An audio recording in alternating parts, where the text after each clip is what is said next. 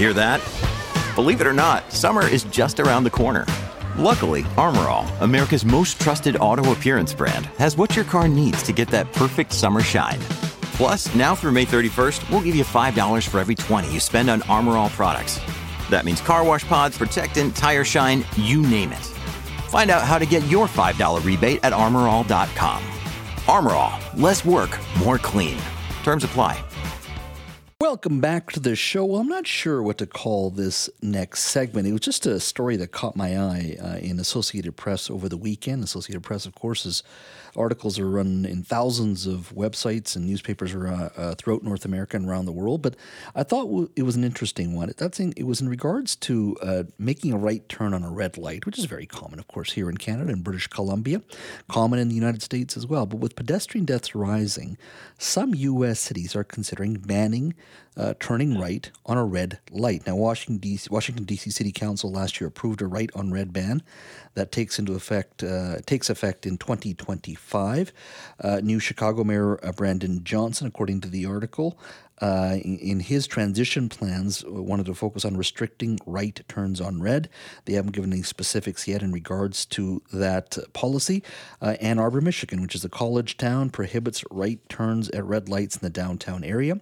Uh, San Francisco uh, leaders recently uh, voted to urge their uh, transportation agency to ban right on red across the city.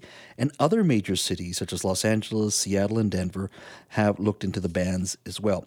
Uh, I wanted to talk to our next guest because while it's not being considered here, I do want to talk about it. And could we see it come here at one time? Joining me now is Grant Gottgetreu. He's a former uh, police officer working in traffic division in New Westminster and West Vancouver. He is now a forensic criminal and traffic consultant at forensictrafficpro.com. Grant, thank you for joining us. Always my pleasure, Jeff. I appreciate uh, you making time for us. Uh, like I said, this article caught my eye.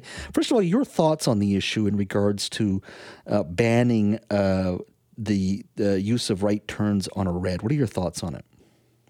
Well, I read the same article, and it was uh, this particular. It was a, a, a pedestrian walking her bicycle, mm-hmm. and a lot. Of, and, and it's funny because when we were kids, we were all taught to look both ways mm-hmm. before we cross a road. But it seems to me that the older we get, the more complacent we get as pedestrians and cyclists, and we don't check both ways before we cross, and and and that's that's a that's a big problem.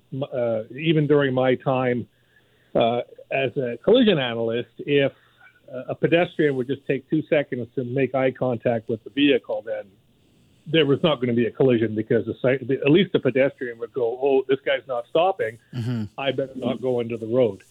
Um, there are some intersections, funnily enough, floating around in the Lower Mainland that have signs erected where you can't make a right turn on a red light. Um, they're not necessarily in too heavily populated intersections necessarily. There are some, but not a lot. Mm-hmm. Um, and obviously, the problem, if you look at the downtown core there in Vancouver, um, g- traffic is already a disaster as it is. And if you put up these signs that prohibit a right turn on a red light, then those cars that want to make a right turn obviously can't legally until their light goes green. But of course, by the time their light goes green, the pedestrians are now free to walk. And that prevents you from making a right turn. And of course, there's a lot of pedestrians that ignore those don't walk signs. Mm-hmm. So you might get one car through, where maybe you could get four or five through mm-hmm. if you can make that right turn on a red light. So I I don't see it as I don't see it as a as a as a problem that needs to be fixed. I think it's a knee jerk reaction. Of course, you're going to get people on both sides. You're going to get the pedestrian and the cyclist saying, "No, no, no, this has to happen." You're going to get advocates for vehicles that are going to say, no, this is going to create more gridlock. Mm-hmm. And I think both sides are right and both sides are wrong, as far as I'm concerned. But I don't think it's it's necessarily uh, warranted in in a big metropolis because it'll just create even more uh, gridlock, and people are going to end up jumping on that right turn against the light anyways, at the sign, and it's going to create more enforcement for the police, and the police have better things to do mm-hmm. than to have that added to their list. In regards to intersections and injuries and death, is it more of a case in your experience uh, where it's somebody running a red or somebody just not stopping because they're going too quickly. Uh, compare that to someone making a right turn. Do you get many injuries and deaths from right turns generally in your experience? And I'm not asking for specific data here, but generally, no, no, no you don't you don't see a lot yeah. of injuries. It it they're generally very slow speed because a person comes up and they'll they'll take they'll take that quick look to the right. We all do it. Mm-hmm. We look left. We look left to make sure that it's free to go, and then we go instead of taking that two seconds to look right again before you go. Mm-hmm. So it's like it's like look right, look left, look right again, and then go. This is this is common sense. This is what's taught when you're driving. And again, you know, when you're learning how to drive, you're taught how to do that. Yeah. And again, when you're growing up, you're as a pedestrian, you have to look both ways before you cross the street. So it's like everybody seems to forget the basics both the drivers and the pedestrians. And, and I guess with SUVs and the popularity of SUVs or higher up, so even if, if you are making a right turn, uh, there may be some challenge in regards to seeing a pedestrian occasionally compared to, let's say, 25 years ago when vehicles are probably a little lower to the ground. You're still turning, even if you hit somebody, there's less chance of any serious injury because you're going at a slow speed. Now your vehicles at least elevate a little higher when you're hitting somebody too. Is that part of it as well? Well, and that does create blind spots. That mm-hmm. does create, and of course, I think a lot of these new vehicles because you know you can they can park themselves, they can drive themselves. You get little warning lights on your mirrors to say if someone's beside you and and I think a lot of motorists get a false sense of security that oh the the car will tell me instead of them using their own eyes.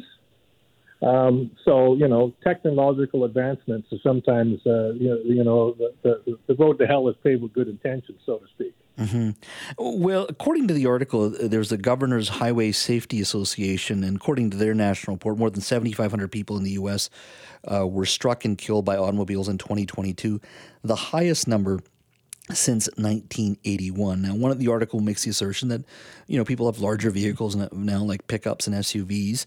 Um, what do you think is the cause of that in your mind? And uh, have you seen similar similar sort of numbers here in, in Canada? I think it's a lot of complacency, like I said, on mm-hmm. both sides, uh, both drivers and pedestrians. But keep in mind, back in the 40s and 50s, when cars were absolutely gargantuous and they had seven foot grills and they weighed 5,000 tons, mm-hmm.